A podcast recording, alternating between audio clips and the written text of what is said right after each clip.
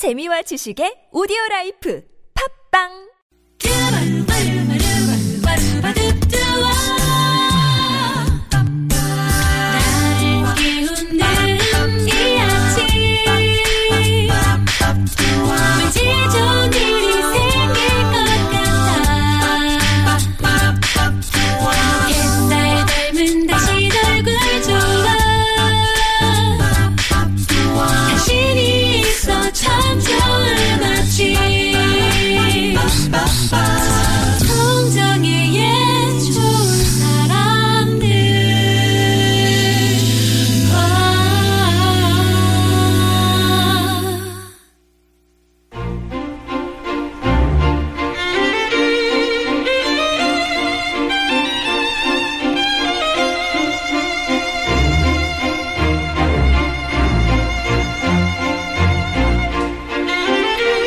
영화는 아주 잘 짜여진 암호문이 아닐까 싶습니다. 그래서 보는 사람들이 그 암호문을 풀어가면서 울고 웃고 또 깨닫고 감동을 받게 되는 거죠. 주말을 앞둔 금요일 좋은 사람들 앞에 내놓는 김세윤의 영화를 만나다 영화 읽어주는 남자 김세윤 작가 나오셨습니다. 안녕하세요. 네, 안녕하세요. 개봉 영화와 그 영화에 따라오는 1 플러스 1 영화 한 편 그렇게 두 편의 영화를 만나고 있는데요. 네. 오늘도 과연 또 어떤 영화를 소개해 주실지 기대가 됩니다. 어, 사실 굉장히 좀 망설이면서 소개하는 영화고요. 네. 이걸 해도 될까? 음. 이걸 소개해서 사람들이 보면 좋아할까? 아. 에 대한 생각도 많이 해서 고민 끝에 고른 영화고요. 네네. 어, 제목이 밤섬 해적단 서울 불바다. 아, 제목이 굉장히 어렵네요. 밤섬 해적단 서울 불바다. 네. 네. 그러니까 뭐 밤섬은 서울 한강에 있는 바로 그 밤섬이고요. 네. 어, 그 이게 이제 2인조 2인조 펑크 밴드의 이름인데 아. 제가 전에 듣기로는 어그 금융과 자본의 중심지 여의도를 침공하자. 그래서 아, 그런 의미인 건가요? 그래서 여의도를 침공하는 밤섬의 의미로 아. 그래서 밤섬 해적단이라고 네. 지었고요. 서울 불바다는 1994년 그 남북 고위급 회담인가요? 거기서 실제로 북한 측 대표가 음. 네네. 얘기를 해서 한바탕 난리가 났던 네네네네. 이제 그 사람의 발언을 그대로 따서 밤섬 해적단 서울 불바다라는 앨범을 이들이 냈어요. 2012년에. 아. 그래서 이들이 낸 앨범 타이틀에서 그 영화 제목도 따왔고요. 네. 어, 이것은 바로 그, 그 2인조 펑크 밴드 밤섬 해적단에 대한 다큐멘터리이면서 밤섬 해적단과 함께 이 시대를 살고 있는 우리 모두에 대한 다큐멘터리이기도 음, 합니다. 네. 근데 제가 이거를 소개해드리면서 이걸 이거를 해도 되나라는 그 걱정을 많이 했던 건 첫째는 물론 상영관이 많지 않아서 지금 극장에 가도 이 영화 하는 데를 찾기가 쉽지 않아서이기도 하고요. 음. 두 번째는 이 영화를 실제로 이제 그 이미지 그 전주국제영화제에서도 상영을 했었고 네. 시사회를 통해서 관객을 만났는데 반응이 극과 극으로 갈리거든요. 아. 그러니까 이 영화는 아주 좋아하거나 아주 싫어하거나이기 오. 때문에 취향이 극단적으로 갈리는 영화라서 이걸 소개해도 되나라는 음. 걱정을 했다는 그럼 거죠. 좋아하시는 쪽이신 건가요? 저는 재밌었습니다. 아, 그러시군요. 정말 재밌었습니다. 어, 어떤 내용이에요, 대체? 어, 이거는 어떻게 설명드려야 되나? 이거는 그 2013년에 논픽션 다이어리라는 다큐멘터리로 어, 이제 흔히 말하는 지존파 사건이죠. 그 사건을 다룬 다큐멘터리로 해외 영화제를 거의 뭐 이렇게 순방하다시피 해서 네. 어, 그 좋은 평가를 받았던 정윤석 감독이 만든 새 다큐멘터리고요. 무려 6년 동안 촬영을 한 거예요.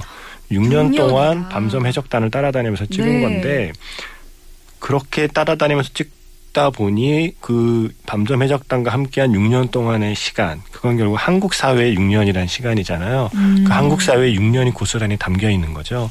밤섬 해적단이 그냥 이렇게 홍대 클럽에서만 공연하는 네. 밴드였으면 그런 한국 사회의 풍경이 다양하게 담기지 않았을 텐데 밤섬 해적단이라는 밴드는 뮤지션이기도 하지만 어 퍼포머이기도 하거든요. 쉽게 음. 말씀드리면 음악 예술, 그러니까 공연 예술을 하면서 동시에 행위 예술을 하기도 하는 거예요. 아. 클럽에서 공연하기보다는 네네. 가령 이런 거죠. 철거를 앞둔 철거를 앞둔 건물에서 공연을 한다던가 음. 그 아니면 그, 그, 강정마을의 해군기지, 그, 그 해군기지를 반대하는 분들의 시위 현장에서 공연을 한다던가, 음. 그러니까 실제 한국 사회 거리에서 공연을 하는 밴드이기 때문에, 네. 그래서 이 밤섬 해적단이 공연을 하는 길거리의 그 이야기, 왜이 길거리에 사람들이 모여 있고 네. 왜 밤섬 해적단이 나, 여기에 나와 있는가를 설명하다 보니 그러니까 설명은 아니죠. 그 보여주는 거죠. 이 이야기 자체가 지난 한국 사회 6년 동안의 기록이 되는 거고요. 중요한 건 이 친구들이 재밌어요. 네. 아. 이게 이제 펑크 밴드라는 원래 그 펑크 밴드의 속성이기도 네, 네. 한데 우리가 보통 펑크하고 펑크를 많이 헷갈리잖아요. 네. 하나는 FUNK이고 하나는 PUNK거든요. 그래서 이걸 헷갈리는 분들이 많은데 음악적으로 설명하려면 참 길어지는데 인터넷에서 재밌는 설명을 봤어요. 펑크는 머리를 볶은 애들이고 펑크는 머리를 세운 애들이다. 아 뭔가 좀 공감이 되네요. 네. 이제 펑크는 이제 흑인 음악의 아, 그걸 그렇네. 표현하는 거고요. 네. 펑크는 예전에 이렇게 펑크종 머리라고 그래서. 이렇게 세우고 했던 음. 거를 해서 빗대어서 이제 네, 그렇게 네, 표현을 네. 하는 건데 그 펑크 밴드의 핵심은 어 저항 의식이거든요.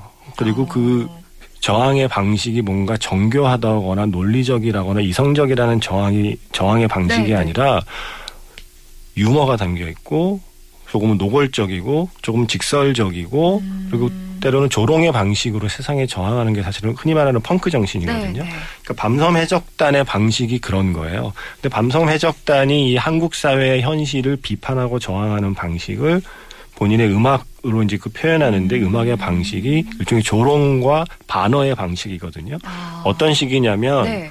그 공연을 하는데 지금 그 지금 우리나라에 문제가 되고 있는 외주화나 유연화 같은 민영화 같은 문제를 언급하면서 오늘의 공연에서는 그래서 밴드도 외주를 주기로 했다면서 관객 중에 그냥 두 명을 불러내서 드럼과 베이스를 맡기고 자 이- 지금부터 다음 곡은 이들이 연주하겠습니다. 그러니까 그런 식으로 뭔가 좀 사회 네. 비판하고 비꼬는 약간 그런 행위들을 그쵸. 같이 하면서 음악을 보여주는 거군요. 네, 그래서 그 내일 바로 철거를 앞둔 한 그 학교의 건물, 네. 그러니까 그 학교의 오래된 건물을 이제 철거를 하고 그 자리에 그 어떤 기업이 이제 스폰서로 그 돈을 댄 그래서 네. 기업의 이름을 딴 건물이 들어서게 될 아. 학교 현장에서 철거를 앞둔 건물에 들어가서 마지막 공연을 하고 그 안에는 지피를 다- 지키를 때려 부수는 공연을 하거든요. 근데 그런 식의 어떤 행위 예술을 하는 팀이라서 그들의 공연 자체가 너무나 신나고 재미있으면서도 음. 신나고 재미있게 웃고 나서 뒤에 남 약간 씁쓸한 감정 같은 어. 게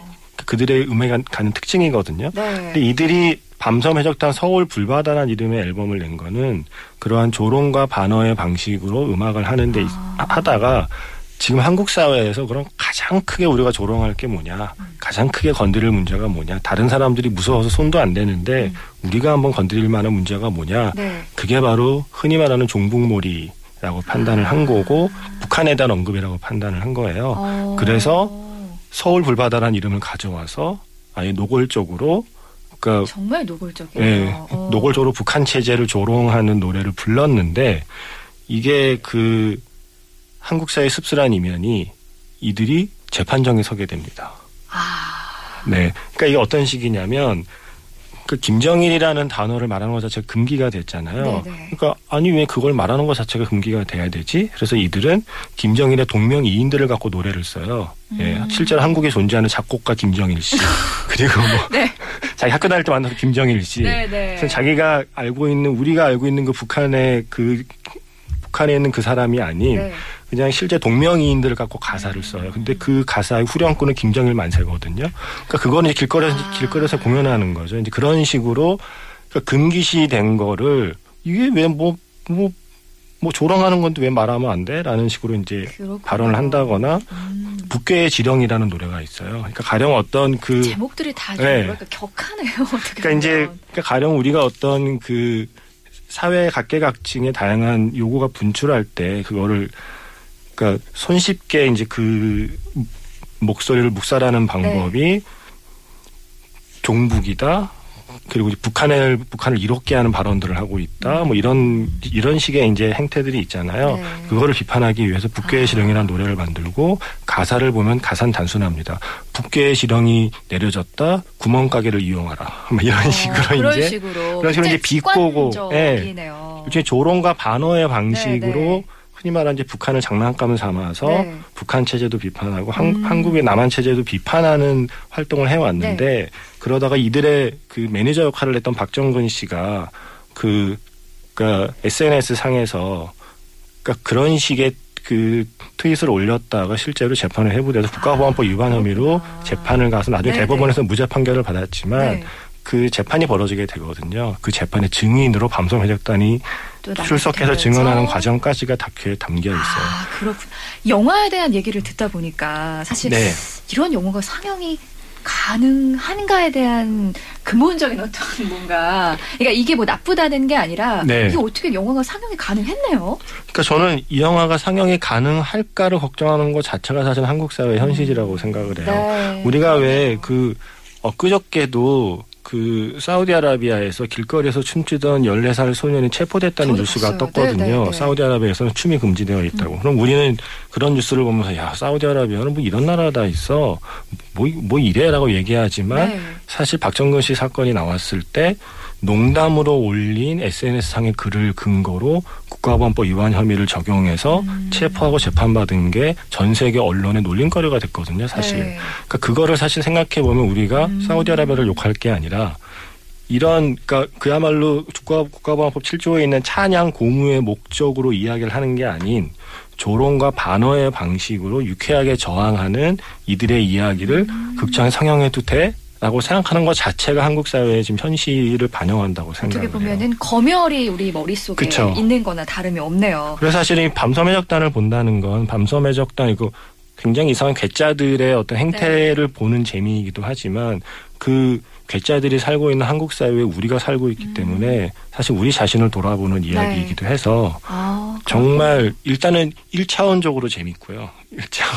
재미가 제일 중요하니까. 항상 괴짜들의 행동은 재밌잖아요. 네. 야, 쟤는 뭐야 하면서 그러니까 1차원적으로 재밌지만 2차원적으로도 새로운 재미가 계속 생겨나는 다- 작품이라고 생각을 네, 해요. 네. 재미와 또 의미 그리고 유쾌함까지 함께하는 네. 밤섬 해적단 서울 불바다 만나보셨고요. 노래 한 곡 듣고 와서 닮은 듯 다른 어제 영화 만나봅니다.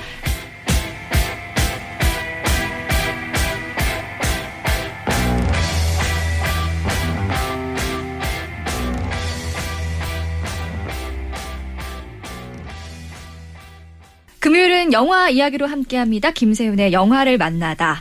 어, 앞서 2주의 개봉작 가운데 이 똘끼와 락스프릿 가득한 문제적 다큐멘터리 영화죠. 밤섬 해적단 서울 불바다를 만나고 왔는데요. 자, 이제 지난 영화 가운데서 함께 만나볼 어제의 영화는 또 어떤 영화인가요? 어, 조롱과 그리고 반어의 방식으로 저항을 했던 그 거리 아티스트 이야기가 또 뭐가 있을까? 네.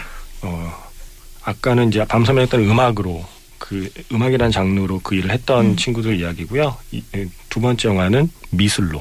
아, 예, 미술로. 미술로 역시 세상을 조롱했던 아티스트를 생각해 봤고요. 네. 어, 2010년에 나온 다큐멘터리죠. 선물 가게 선물 가게를 지나야 출구.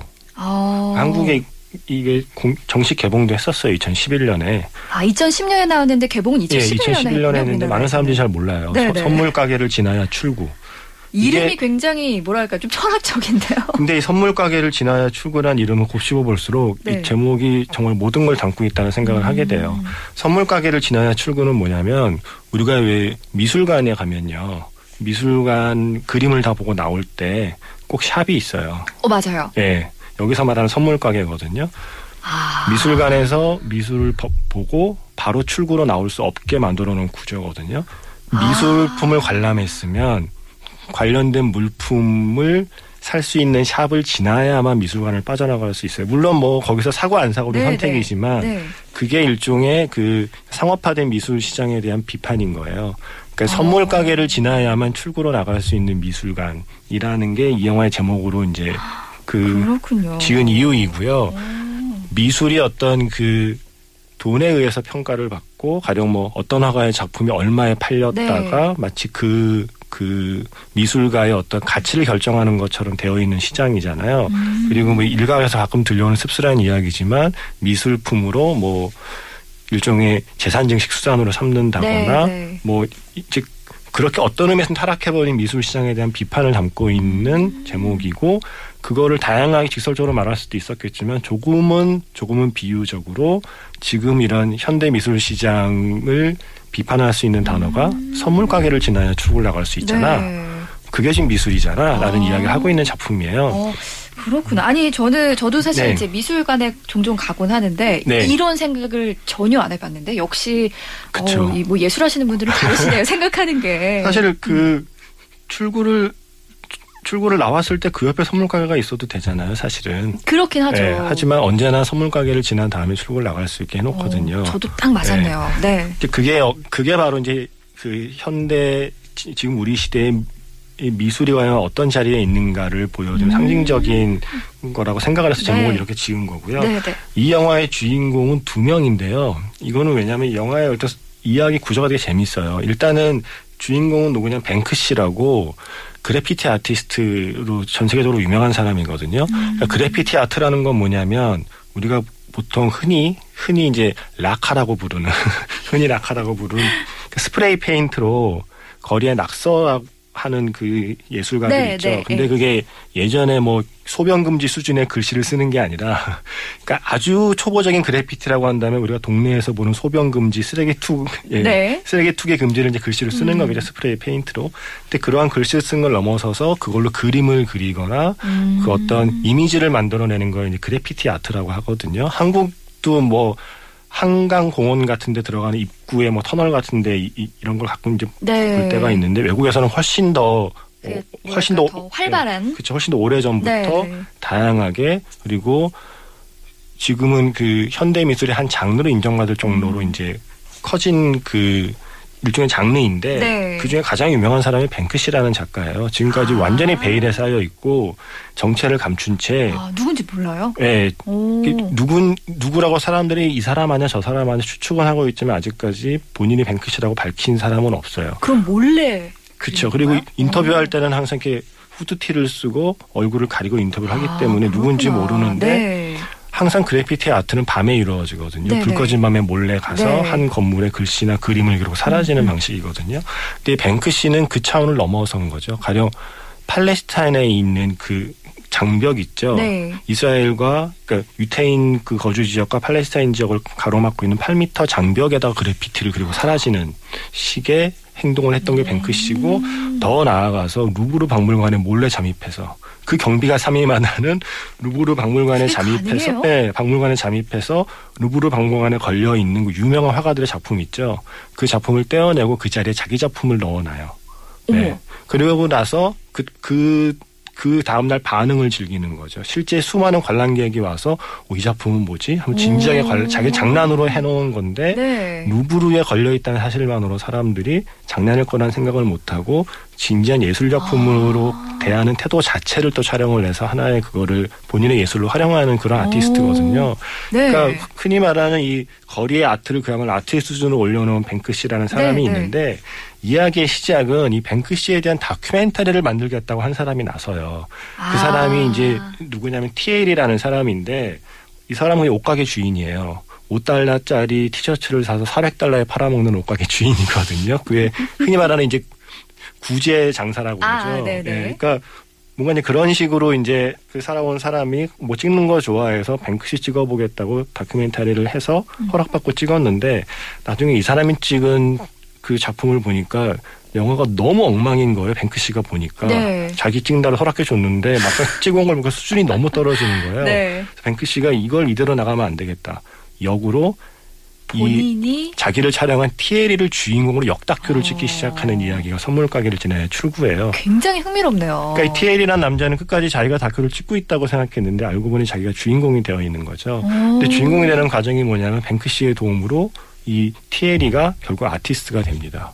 그게 아. 뭐냐면 5달러짜리 옷을 400달러에 파는 것처럼 결국 미술 시장도 똑같아 라고 하는 거를 TA라는 사람을 통해서 실제로 증명해 버리는 거죠. 이게 어쩜 뱅크시의 또 다른 예술인데 네, 네. 그러니까 루브르 박물관에 걸려 있으면 자기 작품도 예술 취급을 받듯이 이 어느 날 갑자기 티에리가 그냥 길거리에 낙서 맺기 했는데 갑자기 티에리가 대단한 예술가로 충원받기 시작하고 이 사람의 인생이 바뀌어 버려요. 무슨 대단한 의식이 있는 사람도 아니었는데. 음. 네. 그래서 그런 아이러니를 꼬집는 거예요. 그렇죠. 그러니까 그이 TL이라는 사람의 인생 역전 자체가 하나의 지금의 그 현대 예술, 현대 미술에 대한 조롱이기도 하고 반어이기도 하고 하나의 이제 어. 은유이기도 하는 식으로 그 이야기를 만들어낸 게 선물 가게를 지난해 출구해요. 네, 네. 영화 자체가 일단 너무 재밌고요. 우리가 잘 모르던 음. 그 뱅크시의 그래피티 아트를 눈으로 볼 수 있는 재미는 덤으로. 어, 진짜 있고요. 그것도 굉장히 뭐랄까요 흥미를 유발시키는 장면 중에 하나일 것 같은데 네. 작가님이 보시기에 뱅크 씨 이분이 네. 인간으로는 좀 어떤 사람인 것 같으세요? 알 수 없죠. 이 사람은 음. 이 사람은 오로지 예술로만 그 자기의 존재를 드러내는 사람이고요. 네. 근데 밤섬 해적단도 그렇고 뱅크 씨도 그렇고 그 뭔가 조롱과 반어의 방식으로 우리 사회 현실을 꼬집는 아티스트들을 보고 있으면 저는 이들이 그 일종 우리가 흔히 말하는 돌 플러스 아이인 거잖아요. 네. 세상에서. 그런데 그 이런 돌 플러스 아이 흔히 말하는 괴짜라는 사람을 용납하는 사회인가 용납하지 않는 사회인가가 그 사회에서 살아가는 괴짜가 아닌 사람들의 삶에도 영향을 끼친다고 봐요. 음. 그 우리가 흔히 그 환경 지표종이라고 그러죠. 그러니까 도롱뇽이 살 수 있는 곳이면 뭐 생태가 괜찮은 곳이고 네. 아니면 안 좋은 곳이다라는 하나의 그 지표가 되는 그러니까 도롱뇽이 살아있다고 해서 뭔가 이 지구에 큰 이득이 되는 건 아니지만 도롱뇽이 없다면 이곳의 환경은 지금 많이 망가져 있다는 증거가 되기 때문에 도롱뇽이 살아있느냐 없느냐가 되게 흔히 말하는 그런 걸 생태 음. 네. 지표종, 환경 지표종이라고 하잖아요. 저는 밤섬 해적단이나 뱅크시 같은 이런 아티스트가 그 있다는 것만으로도 어, 활동을 한다고 음. 해서 우리 사회에 무슨 뭐큰 뭐 이득이 되거나 반대로 큰 해를 끼치는 건 아닌데 이들이 만약에 존재할 수 없다면 이들이 이 정도의 활동도 할 수 없는 사회라면 이 사회의 어떤 그 삶의 생태계는 망가져 있는 거라고 생각을 하거든요. 음. 그런 점에서 저는 이러한 그 괴짜의 활동을 지켜보고 네. 즐기고 네. 박수치고 네. 감상하는 것이 저는 우리에게 필요한 태도가 그렇죠. 아닐까 사실 생각을 해요. 대리 만족을 느끼는 것 같아요. 저도 이 이야기를 들으면서 나는 사실 그렇게는 못할 것 같지만 그래도 이분들이 있기에 뭔가 네. 사회에 대한 비판이나 조롱을 내 대신 네. 약간 표현해 주시는 분들이잖아요. 그리고 이게 그냥 그 쓸데없는 짓만은 아니고요. 제가 최근에 책을 봤는데 네. 실제로 세계 각국에서 어떤 중요한 변화를 이끌어낸 시위 있잖아요. 네. 그 시위가 다들 촛불을 들거나 하는 이런 시위 방식이 아니라 음. 되게 처음엔 아주 쉽고 단순하게 시작한 조롱의 방식으로 시작한 시위가 세상을 바꾼 경우가 많아요. 그렇군요. 그러니까 벨라루스에서는 독재자가 등장하면 다 박수를 쳤대요 일부러 어. 더 길고 열렬하게. 네. 그런데 그들이 생각하기에도 자기가 박수 받을 일은 없거든요. 음. 근데 나에게 박수를 치는 건 나를 조롱하는 거다 해서 그들을 잡아서 체포하기 시작하거든요. 어, 그렇군요. 그러니까 나에게 박수를 쳤다는 이유로 체포하는 그러한 아이러니가 벌어지면서 결국 그 정권이 무너지게 되고 참 많은 네. 생각을 하게 되는 두 편의 영화였던 것 같습니다. 영화를 만나다 김세훈 작가와 함께 했고요. 저는 2주 동안 즐거웠는데 네. 이제는 팬으로서 제가. 팬으로서 응원을 하도록 하겠습니다. 다음 주에도 송정희 아나운서랑 함께 해주시고요. 네. 네, 고맙습니다. 네, 고맙습니다. Three Dog Night의 Joy to the World 전해드릴게요.